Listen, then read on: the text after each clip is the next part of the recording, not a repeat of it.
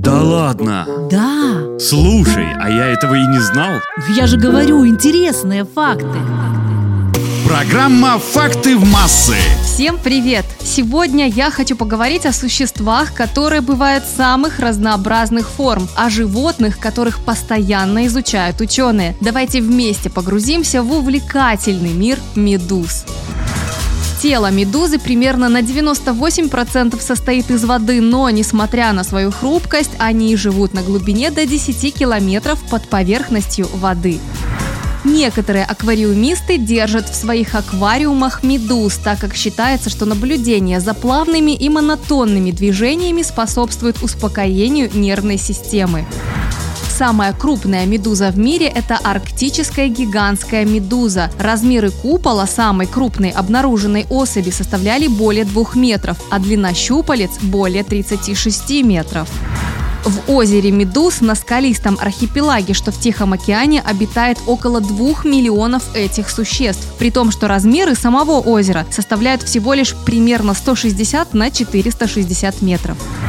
Медузы встречаются во всех без исключения океанах. Некоторые виды медуз в странах Азии употребляют в пищу.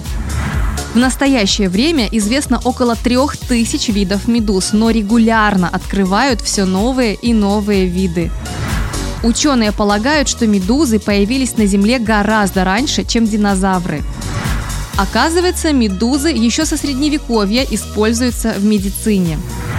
Эти невероятные существа могут клонировать себя. Если медузу разрезать на две части, куски ее могут регенерировать и создать два новых организма. Аналогичным образом, если медуза повреждена, она может клонировать себя и потенциально производить сотни потомств. И последнее на сегодня. Некоторые медузы практически бессмертны. Дело в том, что существует две фазы жизни медуз. Стадия стационарного полипа и стадия подвижной медузы. И во время сильного стресса животное имеет возможность вернуться в первоначальную стадию полипа. И так до бесконечности. На этом у меня все. У микрофона была Наташа Круш. Пока. Да ладно? Да. Слушай, а я этого и не знал. Я же говорю, интересные факты.